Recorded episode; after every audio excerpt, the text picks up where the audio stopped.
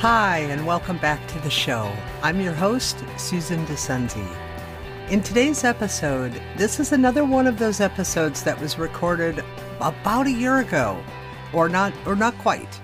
And it's really timely because of everything going on and that has been going on for what, about the last year and a half or so. The title is From Sorrow to Joy.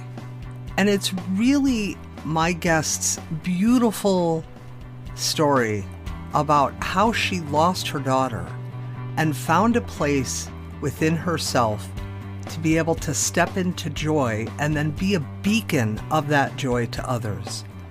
So, as you listen in, please recognize that we all have grief and sorrow in so many different ways, and that the joy that we can find day to day in our lives is about how we choose to view the grief to view the sorrow while still feeling the grief and sorrow.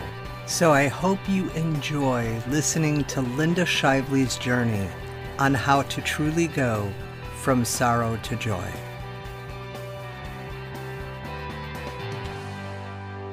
Welcome back to the show. You know, you know me, everybody. Every week I'm always saying, Oh, I'm so excited to have so and so in the house. But I, I really am beyond thrilled to have this guest in the house today because I think we're going to really dive in to a topic that is so not discussed so often, right? People are so afraid to talk about the grief and the sorrow that they feel when something tragic happens. And this particular person who is, I, actually just met her maybe a month ago through some joint things that we're involved in and a part of. And we had a conversation, and I'm like, oh my God, you're amazing. I really need to bring you on the podcast. She's like, I'd love to. So I am so honored to introduce to you, and I'll tell you a little bit more about her in a minute. But first, I just want to say, welcome Linda Shively to the show. I am so honored that you're here with me today. Well, thank you, Susan. I'm excited to be here. Well, let me tell you all a little bit about Linda so, you know, Linda was in a very abusive marriage. And after healing from that marriage and then navigating, you know, the diagnosis um, and eventual death of her three year old beautiful baby daughter, she found her way to bounce back and reclaim the joy in her life. And I'll tell you, you know, that's not an easy thing. And what it led to is that she now helps successful women really defeat the dragons in their life and elevate their joy to new levels. And i love that that phrase they're dragons right? That's mm, yeah. Those little demons that want to breathe fire at us you know the not demons but i see the little dragons in my mind now after kind of getting to know you and reading that now I see them kind of breathing fire, like that negative inner voice, that critical stuff, and just going, ah. So I, I, I don't know. I'm not continuing to share who you are yet because I just, I think that's awesome. I love that. And I want to find out how you came to, to dragons.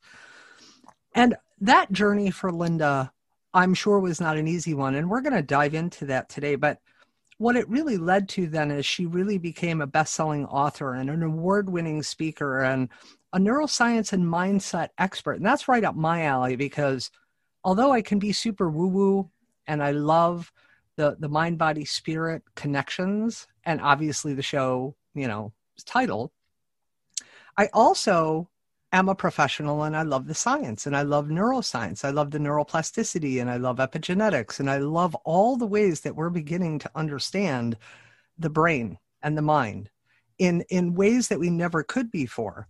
Now, she has presented across the country. Get this. Like, I am so honored you're here, Linda.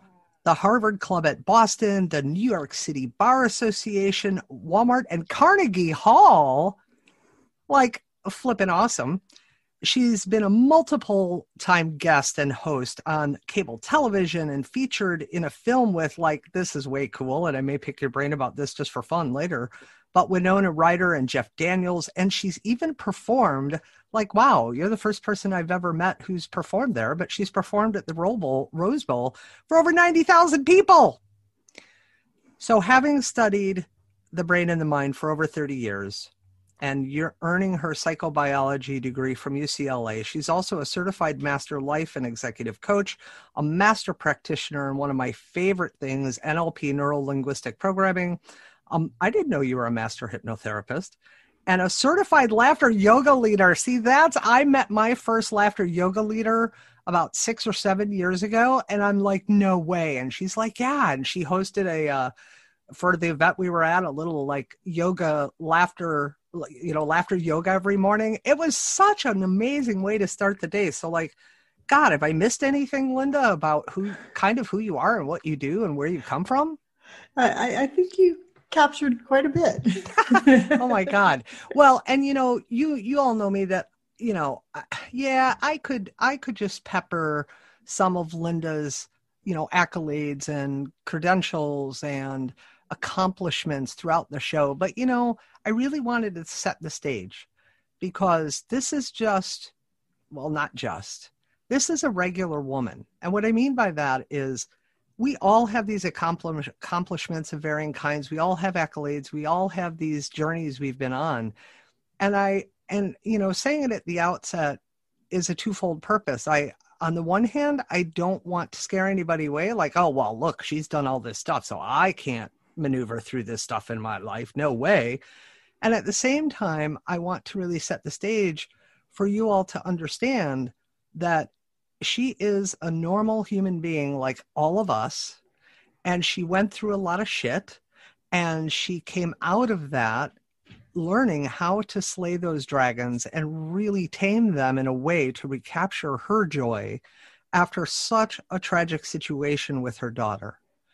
And so I hope you really pay attention because all of her background is phenomenal. But it was really what she went through that led her to what she's doing now. And that's the part I want to share. So, again, thank you, Linda. You're an amazing woman. We had a synergistic connection right off the bat. Tell me a little bit, like, share what you will as we go back in time within your story. But share a little bit about kind of where you were at before and then kind of what happened with your daughter and what through that journey of her diagnosis and the loss of her physical life led you to where you are today. Well, back in December of 2005, let's just go back there for a moment. Okay. I was making a really tough decision. I've had to figure out how to get out of an abusive marriage with my daughter Jessica, who had severe physical disabilities. And it was a situation where, going back in time, she was diagnosed at three months with a neuromuscular disorder called spinal muscular atrophy. And the doctors didn't anticipate that she would survive to her first birthday. Wow. Which is really devastating for a new mom to hear. And she didn't know any different. Yeah. She had this joyous, happy being was she's super excited about everything and loves people, loves to be around people, loves to be engaged, loves books. Oh my gosh. If, if there was not a book being read, she was like insist, insist, like pointing at the books, like read me more books. Aww. And she had the ability to maneuver her power chair. She was in preschool. She hmm. had the strength in her index finger to be able to drive that power chair and get where she wanted to go. And to say she was feisty is kind of an understatement. she she had that twinkle in her eye, like I'm going to do what I want to do, no matter what you say. Right. And loved to play with stickers, and you know, just totally a kid, and loved being the condition was a physical condition. It affected her ability to sit. She wasn't able to sit. She wasn't able to crawl or walk. Um, it affected her ability to swallow.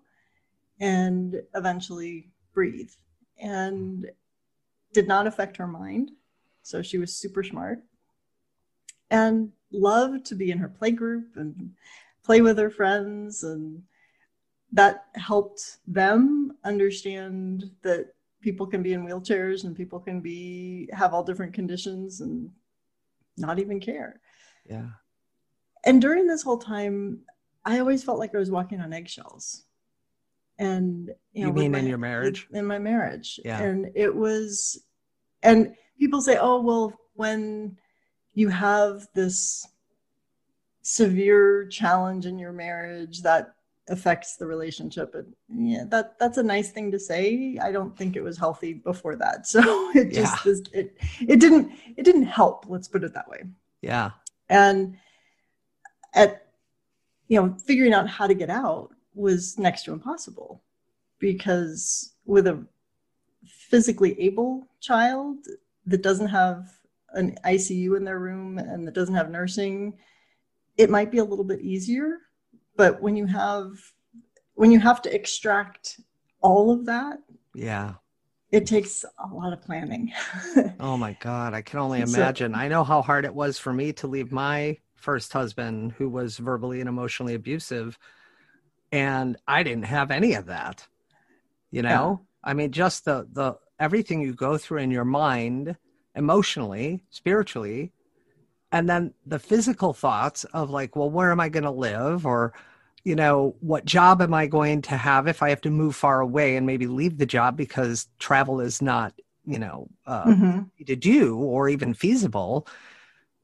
But we have all of those considerations just to leave, eh, you know, and then all the internal stuff of, can I make this? Can I do this? Right. And I had all of that with a two year old when I left, going, how am I going to do all this? I didn't exactly. have my degrees. I didn't, I had to leave a job. I was moving 72 miles away. It's like, oh my God. And then, you know, trying to be a co parent, how are we going to do visitation? You know, just so many things.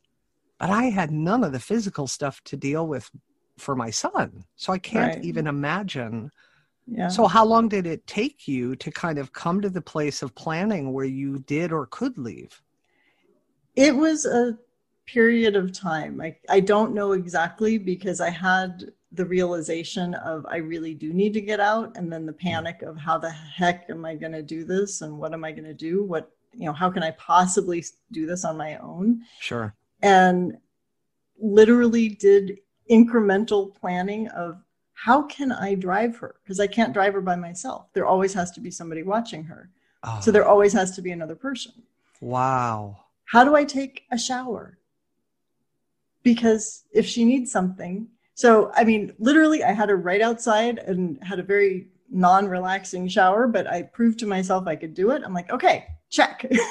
Wow. literally going down the list of how can I do this? How can I do this? And when I got to a reasonable craziness of list and like okay i think this can work i still don't know quite how then on a tuesday after i brought her home from preschool i put her down for a nap. I told the best nurse that i had i said we are packing. You are packing her medical equipment. I'm going to pack her clothes and her toys. As soon as she wakes up we're leaving.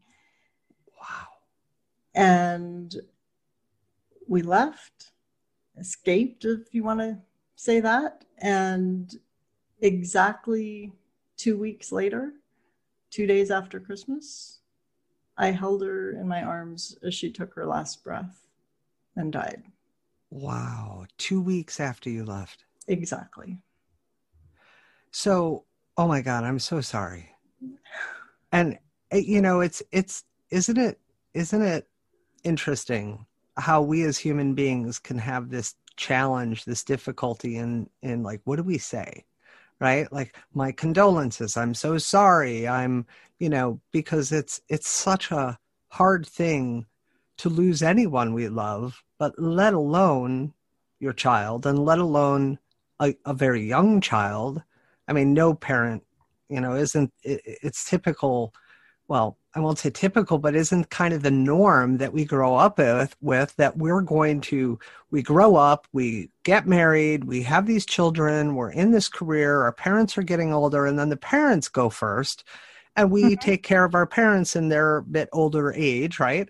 And then, you know, we become the grandparents and it's our turn at some point. It's not, it's very common, unfortunately, but it's not as quote unquote typical or what we're raised with in our conditioning to think about being a parent losing a child. So it's even more devastating right. just because it's not the it's, norm, right? It's, it's, out of order. It's out of mm-hmm. order, yeah. And, and so and there isn't even a word for that. I mean, no. if if you're a child who's lost a parent or both your parents, you're an orphan. Right. But there really isn't a word for parents who've lost children. Oh my God, I, you're right. I've never thought about that. That is, wow. And so I, I say to you, I'm so sorry. And at the same time, you know, I, I truly, I believe that even in our tragedies and even in our deepest challenges and the darkest nights of our soul, there can be and often that there is, I'll just say it flat out, there is gifts for us at some point for us to unwrap and look at, not necessarily in the moment, but at some point in the future. Um, and and share as you will or not, may I ask, was when you talk about leaving this abusive marriage, was there physical abuse? There was starting to be. Oh, it was yeah, the, I get the, that. The shoving, the yep. pushing, the yeah. So my ex it, and I got did the yeah.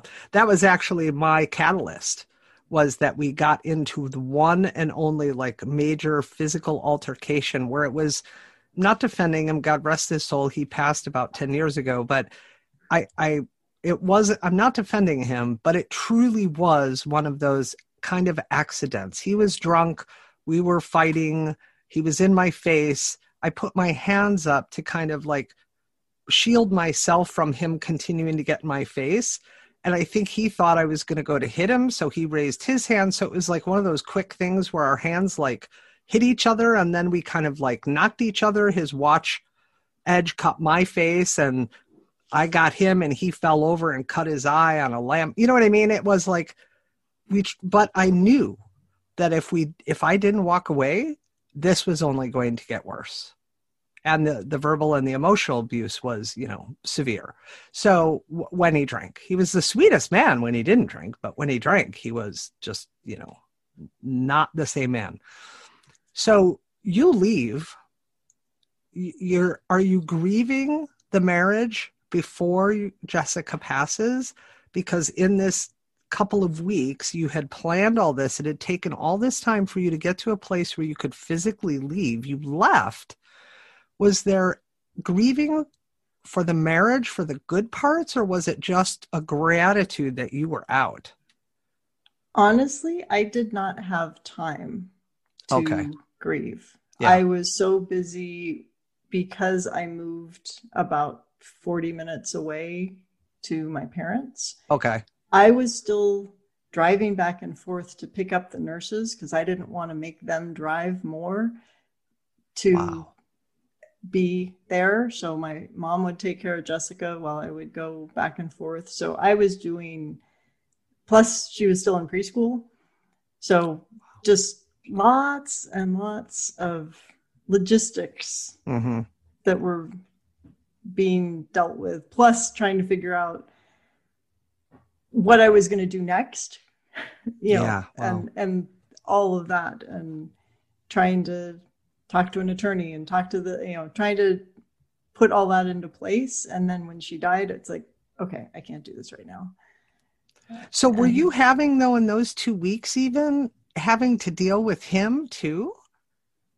Like you know, like either oh calling and being angry and trying oh. to find, or you know, did he know where you were? I mean, with so he knew where I was. Okay. So um, you you really had no time to think. No, because it wasn't it wasn't completely over at that point because okay. I mean I I had moved, but it wasn't you know he was aware that I wanted it to end, but Yeah. and but yeah. was there indication again and if i'm crossing the line or going too deep with things you don't want to talk about you know i'm kind of known for that. I mean i guess because as a, a therapist myself you know i'm always asking those tougher deeper questions. But was there any i mean you knew obviously she had been diagnosed with this and they hadn't expected her to live past a year and she's obviously three. Was there any additional indication though in those last couple of weeks that like the end was coming for her or there was a- additional illness or symptoms or something that were letting you know oh no She got sick on Christmas Eve. oh And having spent her first Christmas in the hospital,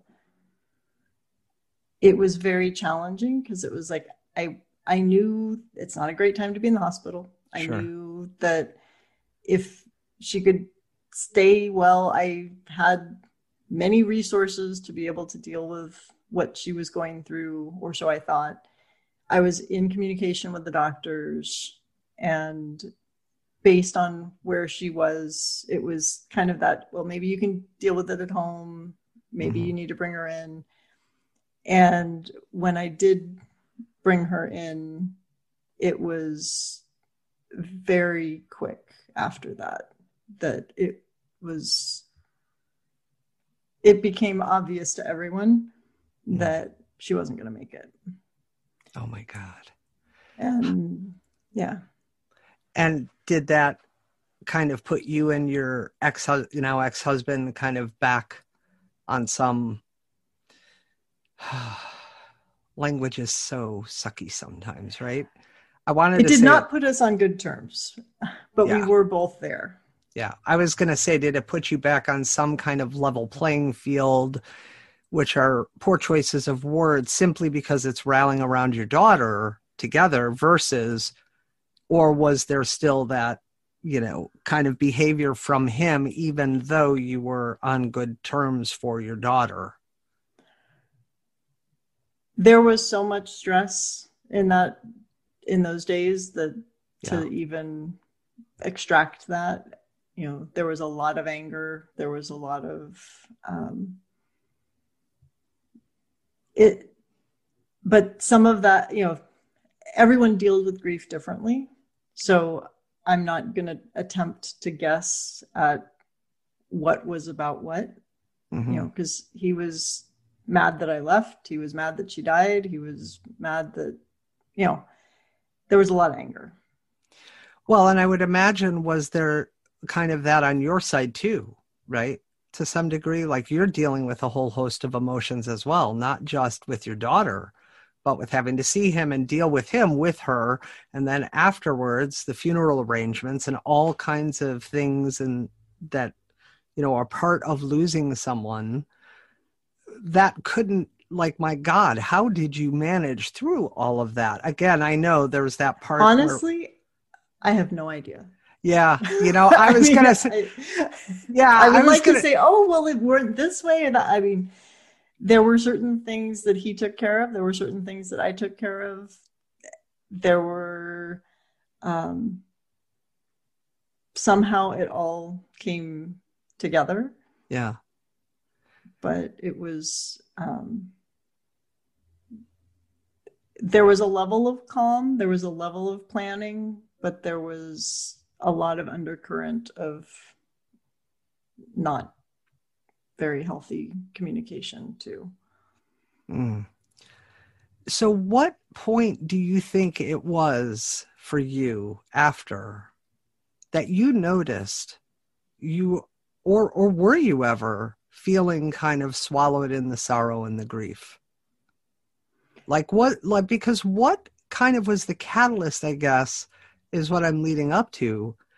That made you realize, you know, we don't just wake up one day and go, well i'm tired of feeling grief and i'm tired of feeling sorrow or any use any language like that and say oh i'm going to step into joy right like this this process for you that led to you being able to now help others really regain and reclaim their joy could not have been an easy one. So I guess what I'm really asking was there a point after her death where you, I don't know, kind of recognized something about the grief and the sorrow that you're in and it became a bit of a catalyst for you to move into a different kind of way of dealing with what you were feeling there were many many many many many layers to it. So it's not like one day like ta-da! Right. Um I, you know that that would make life too easy. Right? But, were, yeah. but but you know people say well what's the formula to get through? Well there are ways but it's not an exact science. And yeah. it getting support was huge. I had a therapist I was working with initially. I worked with groups. I became involved with a group called Compassionate Friends, which is for parents who've lost children, and eventually became a leader in our chapter. And so that that was one level. Then yeah. I began speaking because I knew that there was a story to share.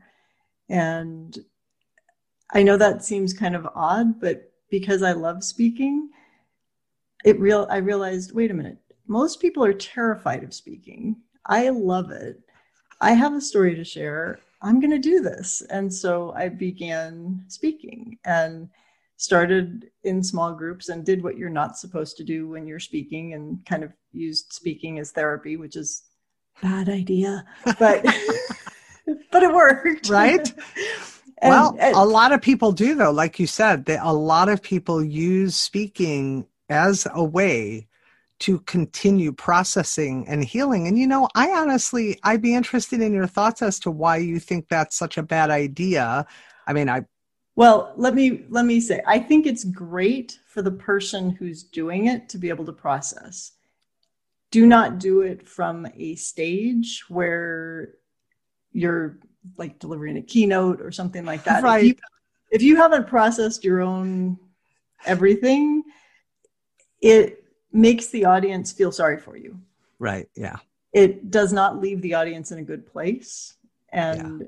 that doesn't serve the people to whom you're speaking. That's an important distinction that you said. But I think it still becomes a healing exactly. process yes. even many many years later like i know i've dealt with all of the traumas specifically head on right but that doesn't mean that there aren't times where even though i don't feel like there's any residual layers of things i'm sure there are it's just that not something i need to maybe go through or process or deal with right now mm-hmm.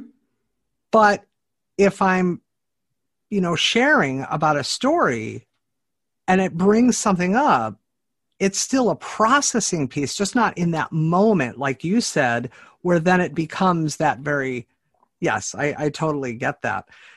So, did that then lead to? Well, continue on. I don't want to keep asking you more. Just like because you're well, just I, this is such so incredibly important for those who have dealt with grief and sorrow, and how it's so easy for us to get really caught in the vortex of it yeah i i think helping other people helped me. Being being helped then helping other people yeah. were kind of the two main pieces and there's still layers. I mean i'm i still have coaches. I still coach. I mean it it's it works both ways. Right. i believe that we all need support especially for those of us who give a lot of ourselves to others we need somebody on our team very much so to to help and so i love supporting my clients and helping them get through whatever they're getting through and i love the fact that i have people that can support me so oh such an excellent point because it's so easy I've been through this. I'm helping others. I'm good now. No, we're still, we're always evolving and we're always growing. And you know, people are like, like they'll say to me, how can you talk about like the assaults, even in detail, if I needed to, in whatever capacity I'm speaking in, right, or group mm-hmm. or whatnot? you seem like you're so emotionally disconnected from it. Like, are you avoiding? Is there still stuff there? If you put up the wall and it's like, no, I just have no emotional charge to it anymore. I can go back in time and pull up the emotional charge if I needed to. But because it's not within my beingness, my mind, body, spirit, because I can talk about it without it defining me and feeling that charge, it can appear as though we are disconnected from this, you know, severe tragedy or trauma or sorrow or grief.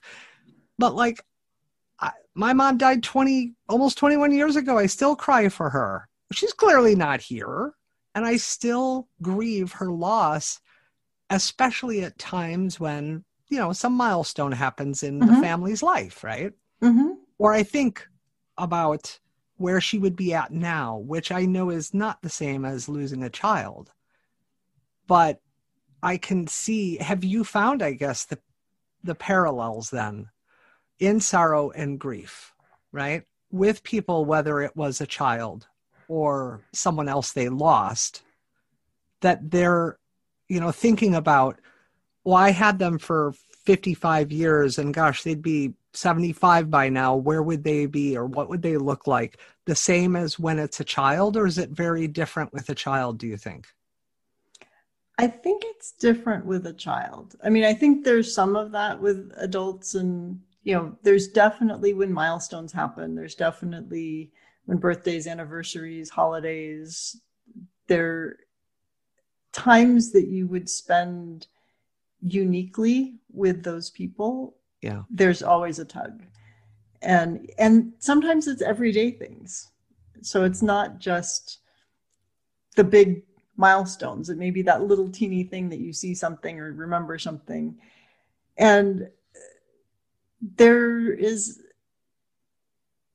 with the because I don't necessarily coach people around this, but I have a few clients who have had major losses, but it's the the work that I've done with compassionate friends, I've witnessed parents for losing children of all ages to all different kinds of causes. And there's always a, oh, they would be this age now. Oh yeah. Or they would be, you know, and when friends' kids are having milestones and your kid isn't, and right, you know, so like having this year happened to be the year Jessica would have been 18 and would have been graduating from high school. So there was a challenge around that. Sure. You know, it's like she didn't get to graduate thankfully in preschool even though i thought it was ridiculous at the time they had a graduation party so i have a photo of her in a graduation gown but Aww. yeah Aww. so, so it's, a, it's like okay they're three they don't need to graduate but anyway right uh, in hindsight i'm grateful because now sure. i have a picture but it there are definitely milestones and twinges yeah. that happen when certain things go on. But i think it's it's the journey of all the different places. And what i've done at least for me with jessica is she had so much joy and brought so much joy to me and to other people that i'd rather be happy and share that happiness than share the sadness. And i feel like being that beacon of being able to talk about her from a place of gratitude, from a place of joy, helps other people with their grief because it's like, oh, I don't have to be miserable forever. It's like, you can if you want, it's your choice, but yeah. you also have the opportunity to be happy and you know and everything in between you know it's like we're humans we have a range of emotions and it's okay to experience them. And just because you had a tragedy doesn't mean that you can never experience those other other emotions again. Yes. Isn't that the interesting piece is that people are like if i if i move on and i start dating again it means he or she wasn't important to me. If i have another child or i do work with other children it means that child wasn't important to me. If i you know can move on from the loss of my parent that I was close to, or a sibling, or a friend, somehow it means blah, blah, blah. Means it means it means. And it doesn't mean jack diddly old squat, right? it doesn't, you know? Right. It, it means that I have been in this place of grief and sorrow and loss and you know hurting and pain and all of these pieces and i'm human and i keep moving forward. And that's the point of the whole show is that we're navigating these human experiences and becoming spiritually expressed and becoming those badasses that we are meant to be not from the place of oh badass means you're tough and you're rough and you're like you know kind of the old you know hoodlums of the 40s and the 50s that were i you know portrayed on black and white movies right? It's that we are all of it. We are all encompassing. So was there as you continued to speak and that part of your life continued to move forward and grow and you were healing and moving through the processing of healing and the journey itself did you find there was a place where you and again i i don't mean it as specifically like literally woke up one day of course not but was there a place where you kind of realized what you were just talking about that hey i don't really want to sit from this you know and operate from this place anymore because jessica was really my mo- role model for joy. There have been as I said, multiple layers of it and doing being more involved in coaching, being more involved in speaking, there I think pretty early on I was realizing that people were reacting to how I was reacting and impressed. I don't mm. want to say impressed, but just like how I talk about Jessica all the time. Mm-hmm. So I live in an area, I've been here for almost 11 years, and people hadn't met Jessica. Most of my colleagues never had a chance to meet her because I wasn't doing this work when she was alive. Mm-hmm. Yet everybody knows about her. Mm. And to me, that is the legacy. You know, it's like she can't be here to talk about herself, be the amazing whatever she was going to end up doing. So I get to share her. And if that helps somebody else realize that they can do something in their life, it helps them realize that they don't have to stay stuck in whatever past. They get to write their story and live their story the way they want it to be. You know, like so what beautiful. you were talking about. It's like the the meaning it's like what meaning do you place on the events in your life it's like the event you can't change the physical event right but what's the meaning yeah and you get to choose that so how did you like become essentially kind of a you know i guess i mean i could go back and look through again to see the specific but like are you kind of considered a a joy coach? I mean, I I call myself my the chief joy officer in my business. And, I love that. and so yeah, I mean, people have said, "Oh, you you're a joy coach." It's like, okay, you could call me that. Okay. It's it it is what I do. I mean, there are many layers to what I do, but that essentially is how do people get to their joy and how do people i mean we all have it within us all the time but it's often hidden and if it's not actually there we can't succeed yeah. So what are maybe some of the most common reasons then that you find in your work and in your own healing journey right? What are some of the most common reasons that you found you know, for people not really living a life filled with joy? Well, like you alluded to earlier, there are joy stealing dragons that I, I have that. that I have named because they're they are a part of us and yet we can learn to navigate them and tame them. And so the first one I call second guessing Sally. and Ooh. she wants you to second guess every decision which may actually prevent you from making decisions or it you'll make a decision and then change it because oh maybe i shouldn't have done it that way which doesn't help people to move forward. Yeah. and that can be really detrimental. And the second one i call no good nancy. Ooh, because love that she, too. she wants you to believe that you were not born good enough Oh, even though you were. But Yeah. she just anything you try to do she'll say eh you can't do that. You're not good enough. Or if you succeed at something yeah you could have done it better oh my God, And- right? Yes. And love that. so it's like no matter what you do it's like this voice in your head going blah blah blah blah blah blah blah yeah. and the the third one is perfect paula Ooh. And Perfect Paula wants everything to be just so before she'll take any action, which pretty much means nothing happens because there's never a time that everything is lined up perfectly. And Nope. No such thing.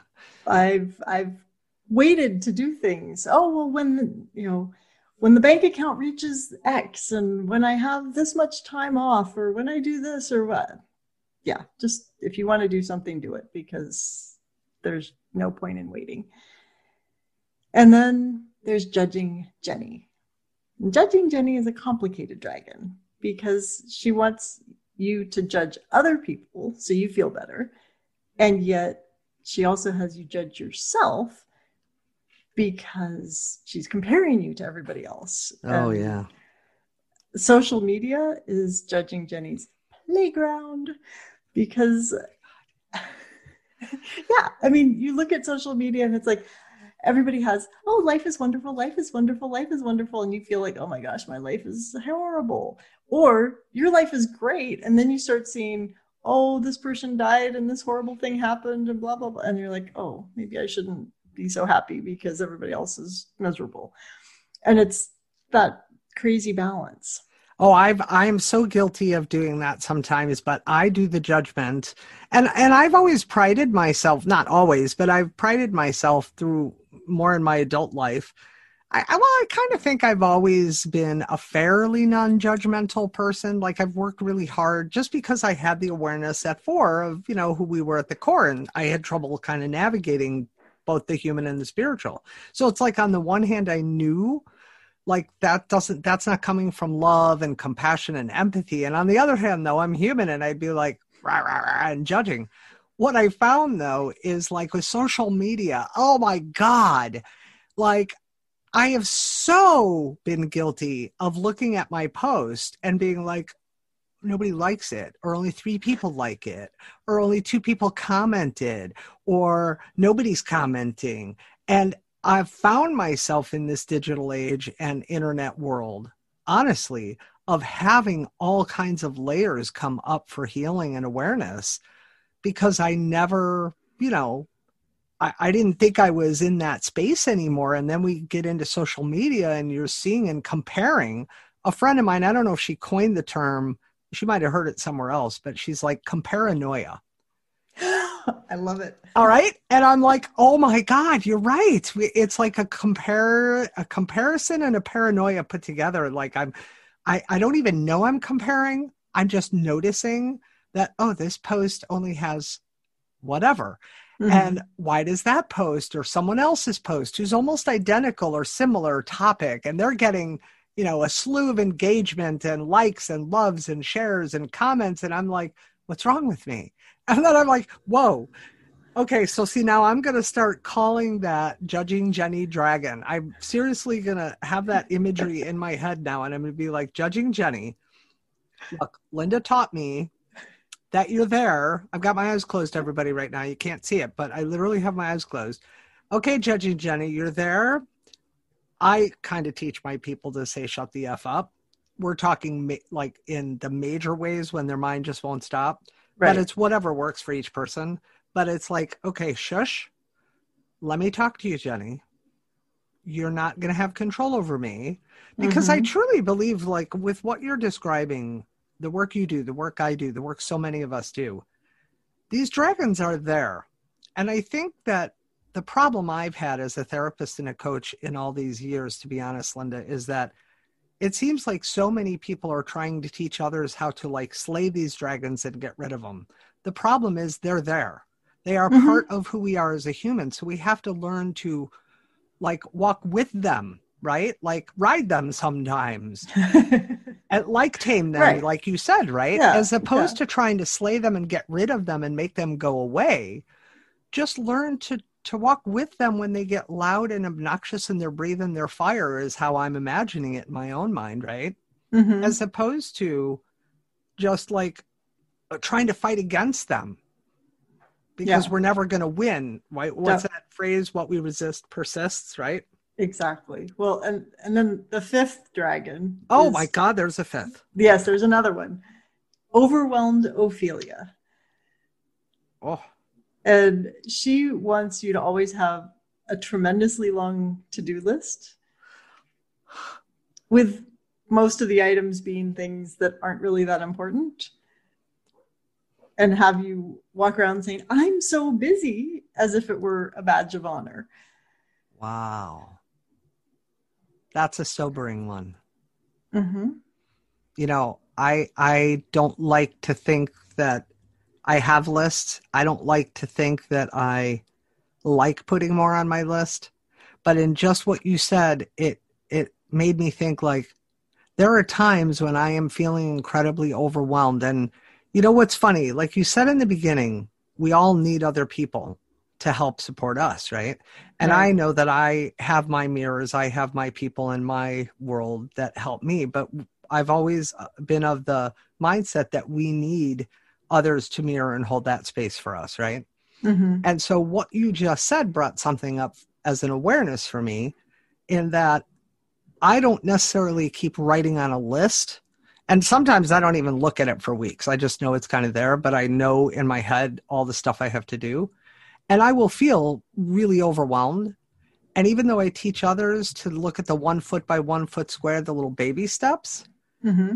I am still stuck sometimes in that oh my god they're the big vision there's all these pieces and i'm so overwhelmed and it's it's almost as an excuse then like you just said what you said was so brilliant that i can be like oh i'm so busy because all this stuff is coming at me and i have all this stuff to do that i don't take the time to go into the little baby steps and just like systematically get it done because I have the badge of honor, quote unquote, mm-hmm. that I'm so busy.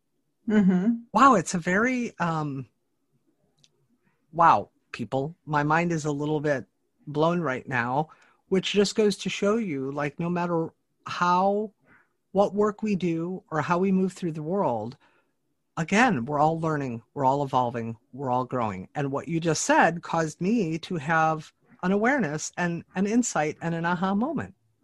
So I never, the overwhelm is one thing, but the badge of honor to say, like, I'm busy is something else that's attached to the overwhelm. Brilliant. So, how was this kind of a natural evolution for you in coming up with these joy dragons? Like, how did you? I, I, I love the dragons. So, how did you get to dragons? Well, it, it was an evolution and bouncing it off of people and what do you think? And I started off with giants and I'm like, no, giants seem so like big and scary and you know, dragons have a have a duality to them where many people have a real fondness for dragons and other people are more fearful of dragons. And so I wanted to kind of play with that and have it be at sometimes they're breathing fire and sometimes they're friendly and but navigating it is the dance that we do. Yeah. That's so. one of my all-time favorite movies as a kid was pete's dragon so like i hear dragons i have a good kind of memory of that, right? But you know, I've obviously seen dragons in various places in movies and whatnot who are fire breathing and mm-hmm. you know, mm-hmm. rah, scary and going after you.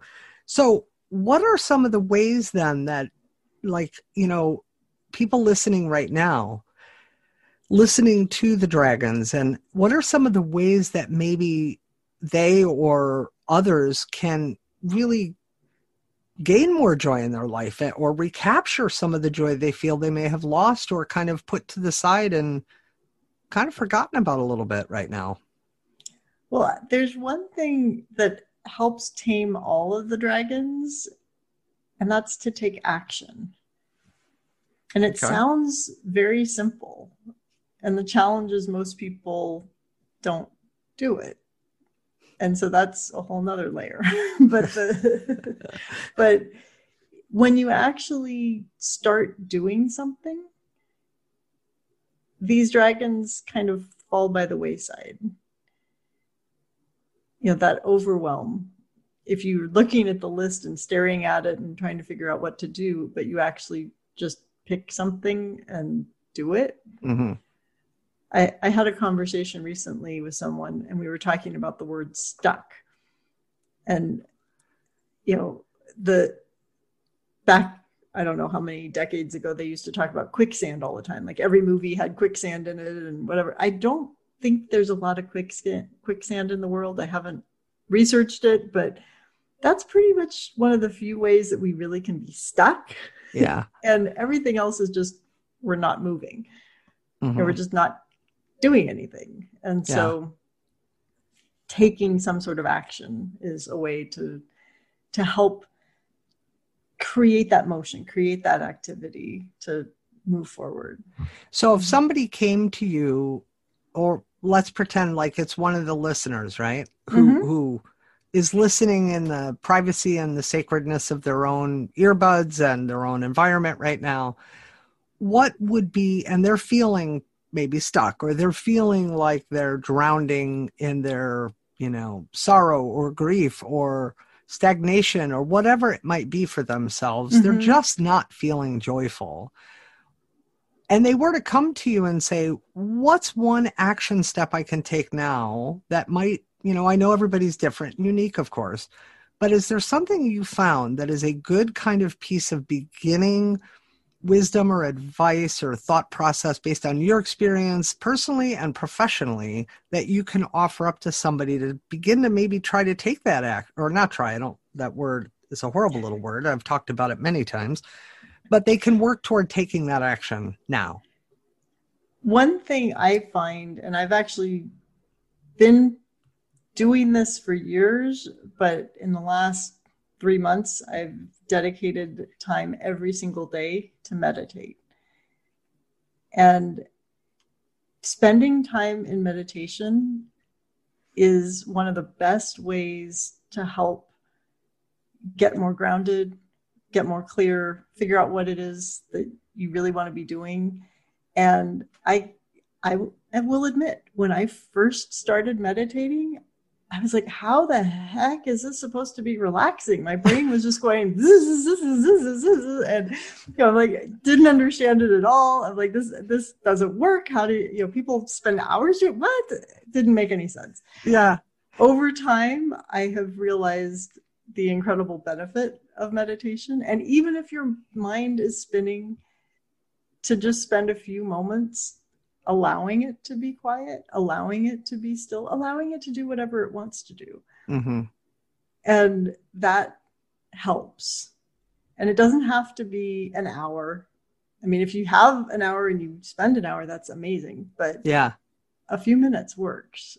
So, so, and I know it, on that topic, then I want to point out now, and I'll have this, you know, at the, we'll talk about this for a minute at the end, and I'll have it, of course, in all the show notes. But you have a, um, a meditation that people can utilize every day that really helps them to get grounded and centered and calm.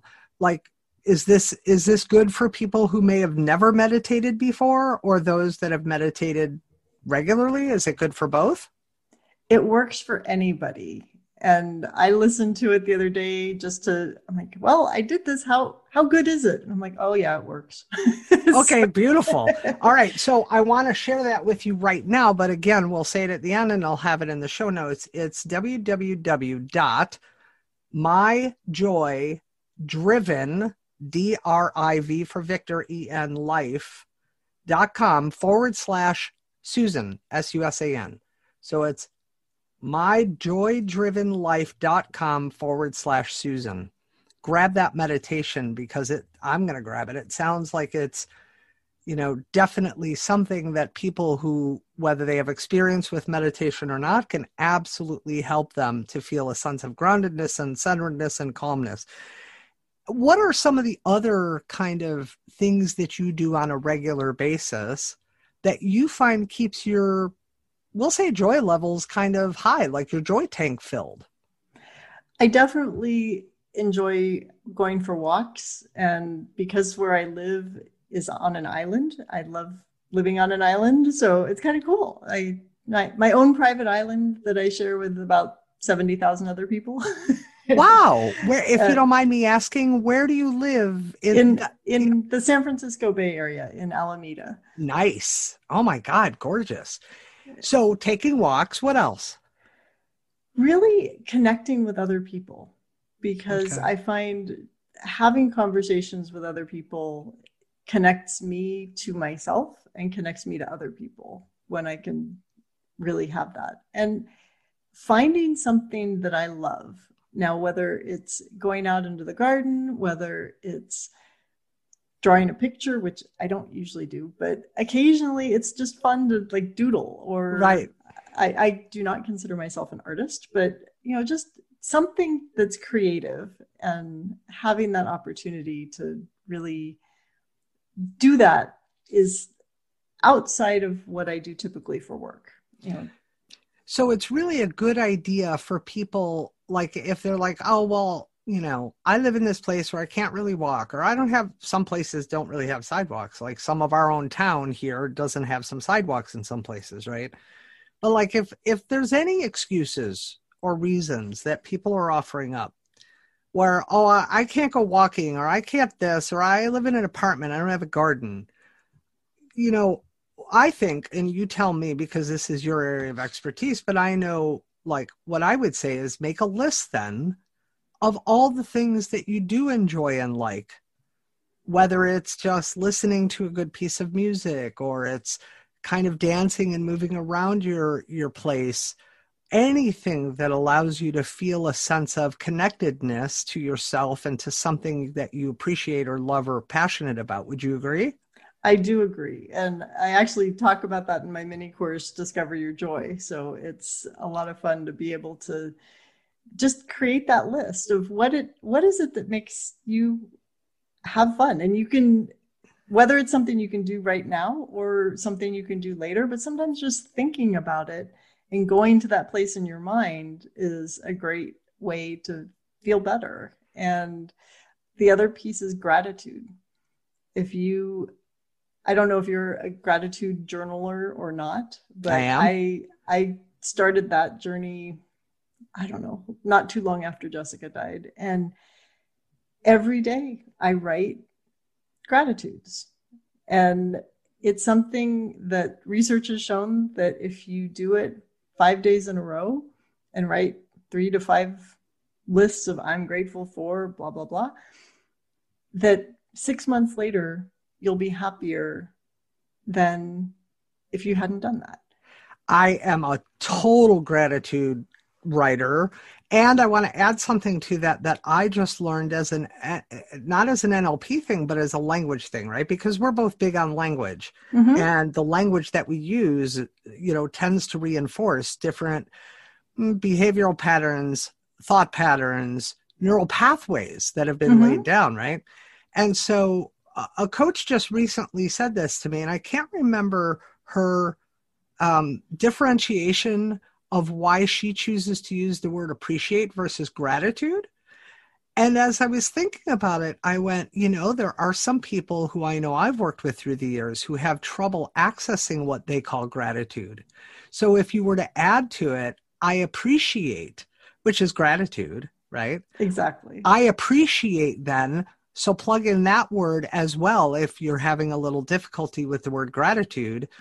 Because I know in earlier parts of my life when I was in the midst of really moving into my healing journey Yeah, I I had a hell of a time looking at gratitude for like some of the things that had happened, right? Like, how the hell am I supposed to be grateful for this? Are oh, you I, kidding me? Well, when I first started writing in the gratitude journal, literally it would be, I am grateful the day is over. Yeah. I mean, that that was where I was. And right. you know, it's like I'm grateful I have a roof over my head. I'm grateful I have food. I mean, it was basic, basic, basic. Yeah. And over time it has evolved to higher level gratitude. But there are days where it's like I'm grateful the day's over. so so what would be a piece of advice that you, you know, piece of wisdom or a piece of advice that you would give having you know, well, I'm going to back up for a second. So a lot of these places that you've, you know, you've spoken at, you've presented at, were they because of this work that you started to do, or was it, you know, other things that were a part of your life? You know, um, oh, why is my brain giving me a, a, a brain burp right now? I guess what I'm asking is it's amazing to me how you have, and I say amazing, right? Because doing what I do for a living, it's important to remember that I would often get the people who are, uh, well, I only get people who are in pain and in mm-hmm. massive pain, right? They're not usually going to seek out the services of a licensed therapist unless they're in that level of pain. And it's something seriously inhibiting their life in some way for them to usually step into a place where they're ready to kind of reach out and find someone like me from that role that I played, right? Mm-hmm. And so we're always coming into it from the the depths of the pain that they're feeling like they're sucked into. And I know that as my work evolved and as my life evolved and my own healing journey that led me into this work to begin with, but there were pieces of it that I was doing well before I formally did it, right? Before I formally became a therapist. So I guess that's what I'm curious about. Were there aspects to, you know, some of the things that you have done, the accolades and accomplishments that you have had that were previous to all of this and Jessica's passing, or have they all been kind of since?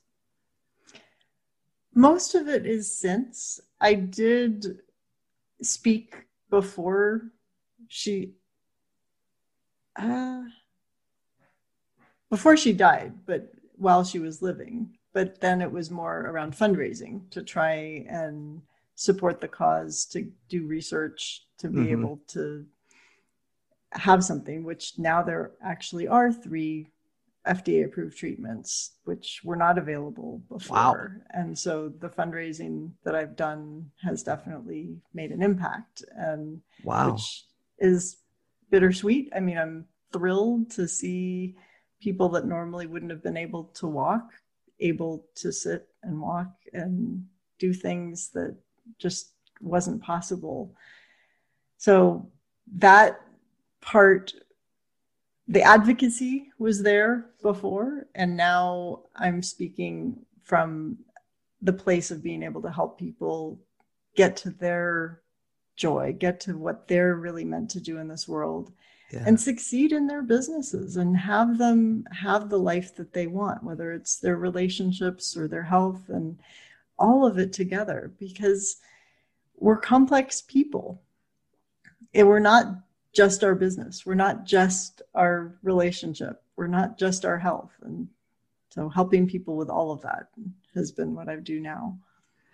Well, and one of the things when you um when you you know to to be a, a guest on the show, there's an application form that needs to be filled out. And when you filled that out, Linda, there was something you said, well, a lot of things you said, but this really stuck stuck out at me I believe deep sorrow can bring deep joy. Joy and sadness can co- can coexist, and that is kind of the whole premise here on the show is that we can have our emotions and learn to move with them and through them and you know have them and the dragons.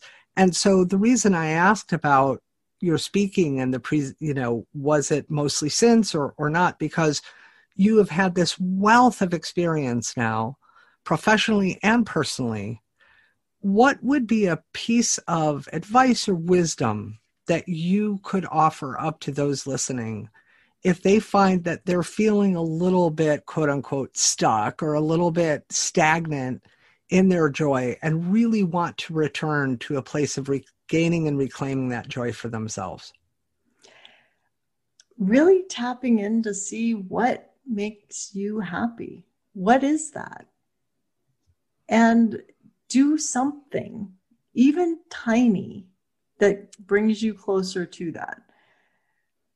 Oh, that would be my first the very first step. The very first little piece. Oh thank you so much for that. And if you're having trouble with defining that for yourself right even defining what happy is to you because i know mm-hmm. i hear that a lot. Like i don't i don't know what happy means. What does that mean to me and it really is just about the choice right like we have the choice to say it's like I don't like eating this food, but I like eating this food. How do you know? You just make a choice when you taste it, right? You decide. Well, it's kind of the same. But because happiness is that and joy is that elusive thing that so many people is the if then and the when then, right? The when if and all that, that they build it up in their mind like a dragon. I mean, that's mm-hmm. so brilliant what you thought of. And they've built it up in their mind like, I can't have that unless blah blah over here and so it is about you know making that choice and you said that too that really people have a choice with dealing with their circumstances and that you know you had to learn through your experiences from grade school and high school and, and, and adult life on up as a married woman as a mom to a child with some very special needs and very you know serious medical situ you know conditions how to kind of make that choice for yourself to step in. So if you're having trouble, Linda also has a quiz that you can take that really helps you understand more of what your dragons are, right? Yes. It it is at joy stealing dragons dot com. And it's a fun quiz. You can find out which of the five dragons is most active in your life and get a few tips about what to do about it and have fun with it. I love that. Joy i mean literally just a, just the the url joy stealing dragons plural dot com. Simple simple simple go take that quiz. Check out what your joy stealing dragon predominant it one is and take a look at how you can begin to reclaim and regain the joy because i truly believe just as you said about jessica that we are all born joyful loving pure. And we literally learn how to put all the meanings on top of everything else that then creates the joy stealing dragons and creates those mm, mind pieces that get in our way and mm-hmm. stop us from living our best and highest version of us and potential and joyfulness and in happiness. Any final words, Linda? Thank you so much. We're, we're, we're a little bit over, and I appreciate you taking the extra time. I, I apologize if I'm not honoring your time well. Um, it's just always such an amazing conversation with you that honestly, I kind of lost track and I just kind of glanced and realized that we're way over and i don't know if you've had you've got other things going on and i'm keeping you from them but i thank you so much for I'm, I'm loving the... i'm loving this conversation and i hadn't even glanced at the clock and so it's i know just, i'm like oops so well, and, hopefully hopefully people are still listening. Oh they are. So any final any final words that you would like to offer up I just want people to know that you have a choice and you really can make the decision of what life is going to be for you. And if you ever want any support around that, please reach out. I'd love to have a conversation. Oh, thank you do. so much. And I will make sure that everybody, you know, that you guys all know in the show notes, there'll be all the links, but go to if any of the links we've given you are like, oh, I was listening and I couldn't write it down and I don't remember, remember this one, Linda shively.com. That's L I N D A S H I V for Victor, E L Y dot com. LindaShively.com. Go there, check out Linda. You know, you're amazing. And I say you're amazing because I never obviously met Jessica. We just met, you know, maybe a month ago or less. But what's interesting about you, Linda, is that I can see the spark of Jessica in you and in your eyes because she, to me, was that role model for you of pure joy. And you, you know, she couldn't have been that herself on her own. She came from you. So she pulled that spark and then gave it back to you when it felt like you maybe kind of lost it. And I just so admire you and honor you for your courage, your vulnerability, your willingness to share that for others could be this very painful piece that for you, just like me, we could go through it and grieve it and feel the sorrow and the sadness and maybe sometimes still cry. But we've learned to be with it and to allow it to fuel us. And I just so honor and admire that, Linda. Thank you for being here. Thank you. Thank so, you so much. If you guys are struggling in any way, shape, or form with finding happiness or joy in your life, please do go check out Linda. Take her quiz. Again, that's myjoydrivenlife.com forward slash Susan for the meditation. And for the quiz, it's joystealingdragons.com. All that'll be in the show notes know that we are both here for you in any way, shape, or form you need. Reach out to me at susandascenzi.com if there's any questions, comments, feedbacks, feedbacks, feedback for Linda, for myself, anything you'd like to see on the show. You all are amazing. You are the spiritually expressed badasses. And sometimes it's easy to forget that. All the time, it's easy to dive back in and begin learning how to use the tools to become that because you already are that. I believe in you. I love you all. Thank you for being here. Go out and be the spiritually expressed badass that you were born to be, and I'll see you next week. Ciao for now. You've been listening to The Spiritually Expressed Human, where conformity is not an option, getting out of the box is critical, and spiritually expressed means becoming the badass of your life while attaining freedom and inner peace. If you're ready to start that process, go to susandascenzi.com and click on the free gift tab to get started. You can also get the link in the show notes. Thank you for being here, and if you enjoyed the show, please take a moment to rate, review, and subscribe on your platform of choice. Until next time, be the spiritually expressed badass you are meant to be.